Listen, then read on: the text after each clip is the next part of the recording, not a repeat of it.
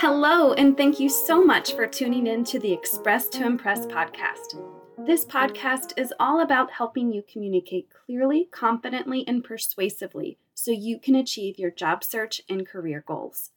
In the last episode, I talked with Clare Whitmell from the Smart English Coach podcast on how to focus on your English fluency for confident speaking. It turns out that we have a lot to talk about.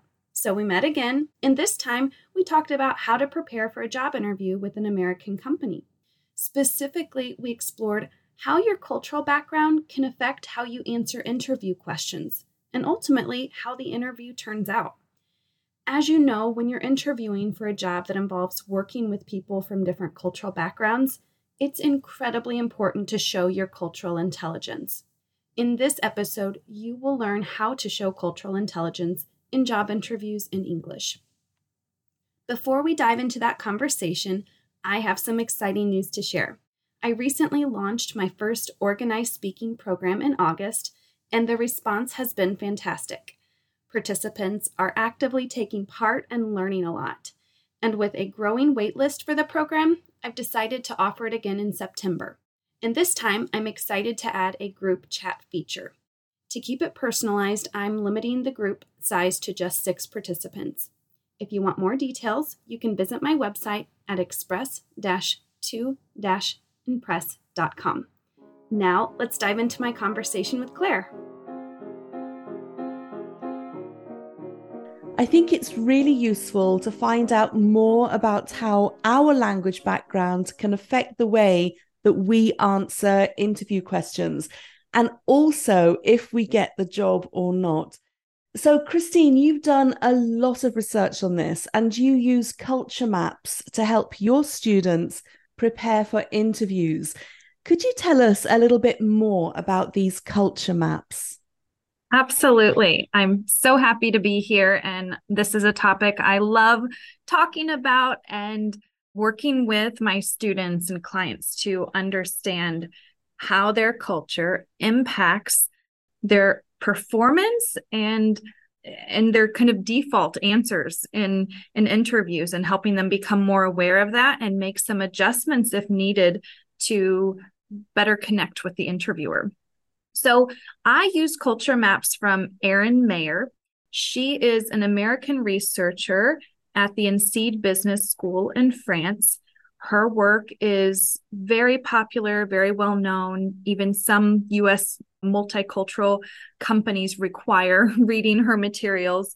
So, very influential. And part of it is just the simplicity of these culture maps, where you look at all these different areas where our culture impacts how we do business, like communication, giving negative feedback, making decisions, disagreeing and she plops each country on the map. So she she has a measure is your culture low context high context communication where are you at on that? And then you can look at all these other countries where they're at. And of course it's an average but i will say with all of my students and clients i've worked with everyone has told me these are spot on. That's been very reassuring and it's been so enlightening for me and working with people from different cultures. And allowing me to have more empathy when I'm feeling frustrated when I look at this map and I understand this is a cultural difference. You know, this isn't, I can't take this personal. I can't hold them to my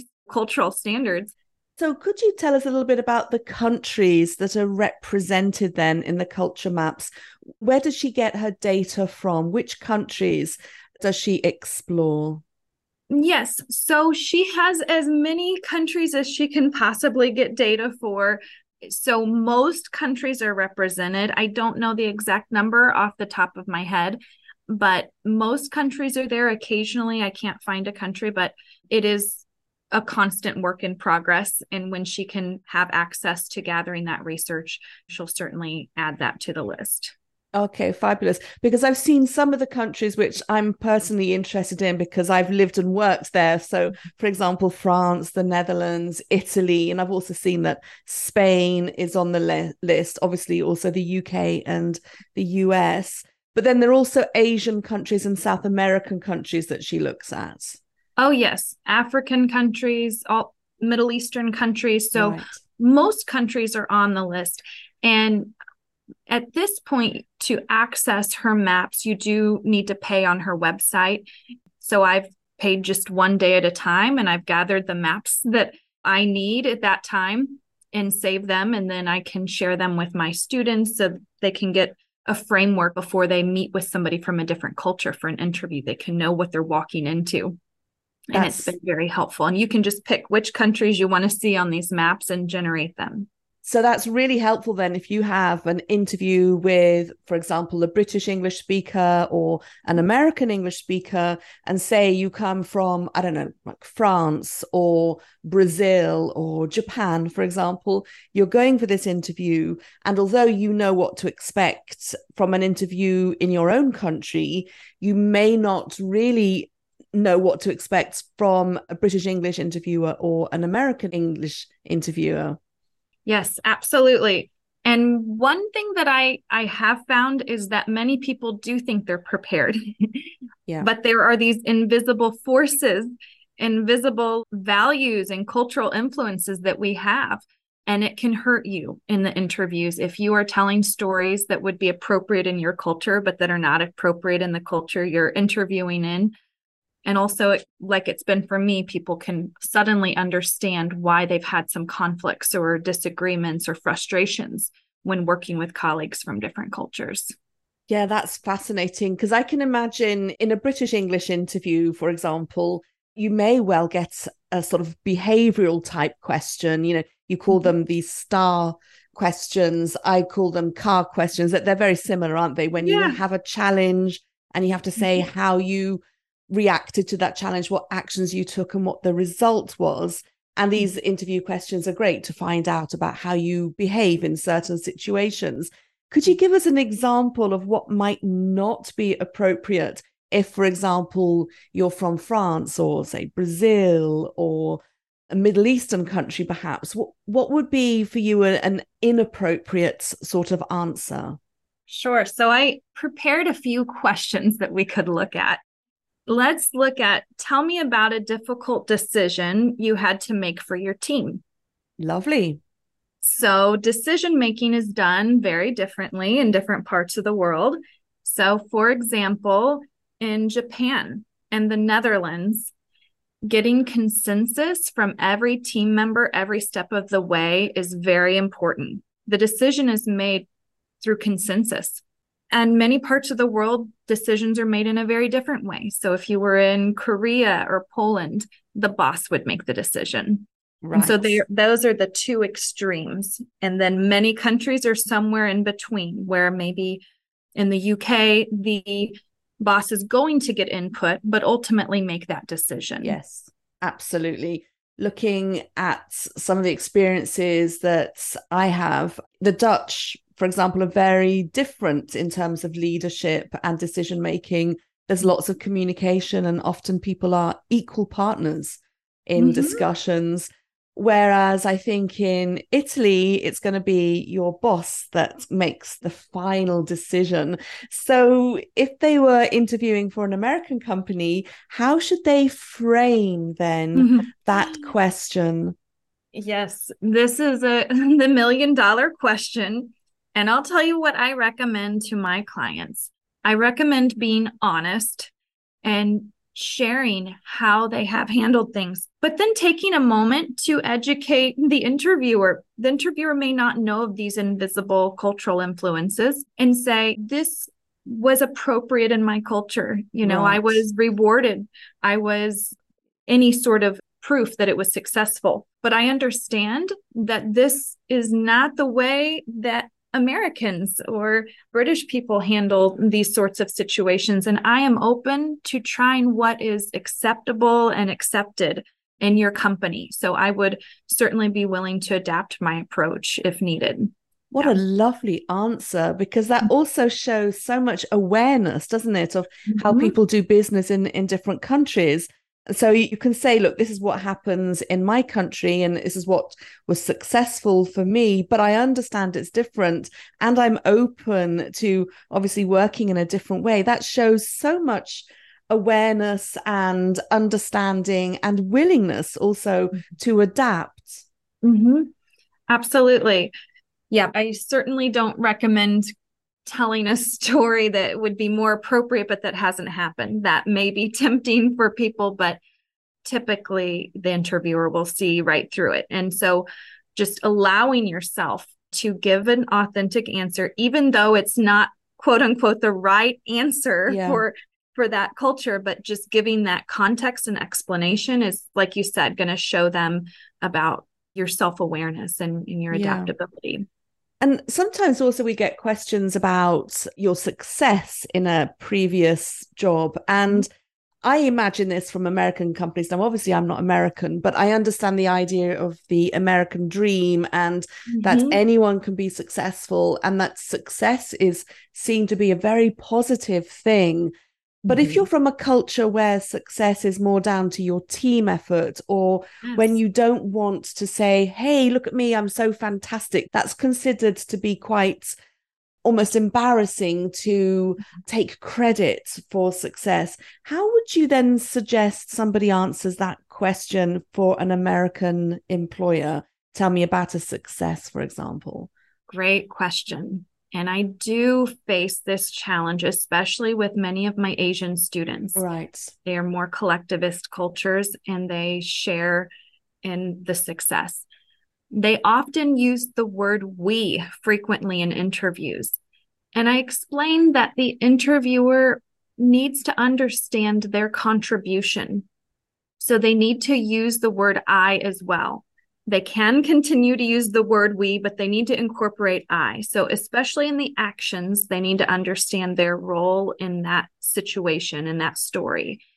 And so it's finding that middle ground, still acknowledging teamwork, which is also valued in, in the US, but showing your personal contribution. I also give a brief summary of American culture and like you just did, like explaining that it is valued here. And so if you want to work in an American company and you want to impress them, you will need to share your individual contributions. That's what will impress them.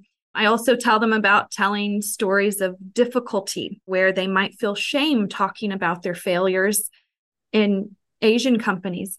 But in the US, we grow up with posters of Michael Jordan in all of our schools, and it talks about how many free throws he missed. And so we see this is the biggest success you can dream of. And what they teach us about is all the failure he faced. So it's it allows us to start and fail at businesses. We have a wonderful, robust entrepreneurial environment because of this cultural attitude, this acceptance towards mistakes and failure. But it can be quite uncomfortable for some people to talk about their biggest failure, the mistakes, what they would have done differently. But I try to provide a little bit of context and education so they understand like it's very common. We talk about it a lot. And it's like a badge of honor. They will be really impressed and see you as a hero if you talk about something that a challenge you faced and you overcame it. So, really, just try to focus on that overcoming aspect, but it, it's uncomfortable for people for sure. Yes, yes, it is. And I think also probably in the UK, we're quite close to the US in, in that respect, that we mm-hmm. understand that all learning takes place after you have made mistakes. So, for example, if you do something wrong at work, everyone makes mistakes at work but our way of dealing with that is you know to take that person aside into another room and to say look you know this was a mistake and this is how you can improve upon it and it's not that you get punished for making mistakes but mm. it's an opportunity to improve and to grow and to make a better contribution but I, am going a little bit beyond myself because I wanted to ask you about when you get the job in a US company, yes. the things that might be expected of you. I want to talk about that a little bit later. But if we could just go back just a little bit to interviews themselves, right. what speaking tips could you give to somebody who's going to have an interview with an American employer? Obviously, you're going to feel nervous before Excellent. your interview. And we have talked a little bit about this in a previous episode, but I'm interested in the communication aspect. So, is the language you're going to use very direct? Is it very indirect? Do you just answer questions or do you try and develop the conversation? Are you formal, informal? Tell us a little bit about a typical American interview. Yes, all wonderful questions. So, an interview with an American is often quite casual. This is the feedback I often get from my students. I'm surprised by how casual it felt. They were talking to me like I was an old friend. Really? Um, now, that is not always the case, but I consistently hear this feedback. So I try to warn people that it is going to be a conversation, not you being in the hot seat being grilled. There's going to be some back and forth, and there should be. That's a sign that they're interested in you. And so it is a two way interview, and you're simply trying to find out is this a good fit? Do I really want to work for them? Do they really want me to work for them? Can we create things together? So, just kind of understanding that and making that shift to, okay, I'm going to have a conversation and I want to connect with this person. I want to earn their trust. I want to show them I'm curious. I'm interested in learning from them. And then when communicating with an American, it's important to be precise, clear, simple, almost like you're talking to a teenager, where you don't want to trust they're going to be able to read between the lines. And even repeating your main points, making it very clear. So if you have three things you want to make sure that interviewer walks away with. Okay, I am really good at explaining complex information in a simple way to people. If that's one of your main messages, you need to say it multiple times in the interview. So that's a really important aspect. Also, you need to show confidence. So they will only have confidence in you if you show confidence. And this is, this hurts women this hurts minority groups. Um, it's unfair because it's also a cultural value that many cultures don't adhere to. But this is the way of the hiring process. And so, if you want to succeed in American interviews, you need to come across as confident. So, you can do that in so many ways. But one example is they ask you an interview question and you say, Great question. I just need a few moments to think about that. So that takes confidence to tell the interviewer, wait, yeah. I'm thinking, but it shows you think you have that right to do that. You speak up for yourself. And you also didn't say apologetically, oh, I, yeah, I'm sorry. I, I need, can I have a few moments to think? So you, you just said what you're going to do. Americans are also impatient. So sometimes I work with clients who pause for a long time before answering. And pausing is great. I encourage it. When people blurt out answers that they're unprepared for, it usually doesn't go well. But with Americans, you need to tell them what you're doing, yeah. or else they will interrupt you. That is the biggest thing. And, and this takes a lot of work. Many cultures are not what we call low context. Low context means you assume the other person doesn't have a lot of context about what you're talking about. So you need to make it very clear. And a lot of cultures are high context. They assume you have a lot of shared information and you're able to interpret what's said and what's unsaid. So we're talking um, about communication styles here, aren't we? Communication so, style. So yeah. when you say low context, you talked about that when you're talking about the types of language that you should use. So you're being very precise, very clear, very simple, as if you're talking to a teenager. That's low context communication. So very, very simple sentences. Whereas high context is more sophisticated mm-hmm. English, for example. Mm-hmm. It might have more layers of meaning, mm-hmm. for example. Absolutely. And a lot of times, high context, people talk longer. Right. So they may tell many details of a story, whereas low context, it's going to be almost more like a summary. Right. So I know right from what you're saying that low context tends to be British English as well. Mm-hmm. We like things to be nice and simple. And even the way we write English tends to be quite short sentences. Whereas, for example, Italians, I would say, are completely mm-hmm. different And, and when you look at Italian written communication, it's very sophisticated, very long sentences, mm-hmm. quite complicated. And it always used to drive me up the wall when I received written communication from, for example, the bank. I would say, why can't they write it in a more simple way? So, yes, I think that's a really important thing you're saying about interviews. And your first thing is that for American interviews, and I would say also for British English interviews, to be precise yes. and clear and simple. And you're not going to read between the lines that you said. You're not assuming mm-hmm. other information.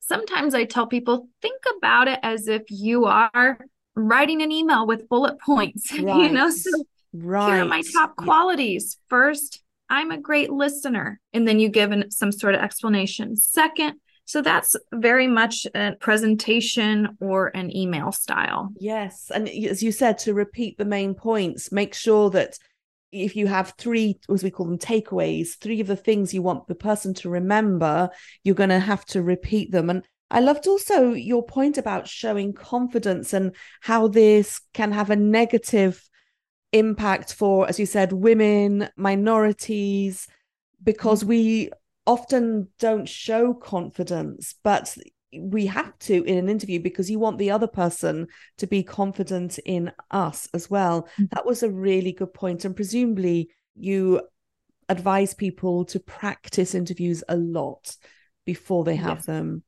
I do. And I, I, have a whole podcast episode on how to feel confident and how to show confidence. Excellent. I will link to that in my podcast. Thank you very much.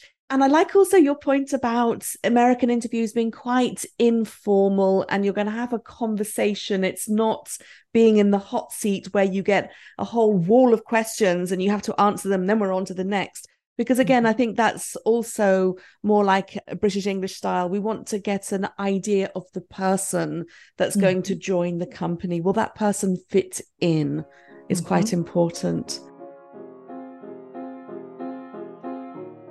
That's all for today. I invite you to tune in soon to catch the rest of my conversation with Clare. As always, thank you so much for listening to the Express to Impress podcast.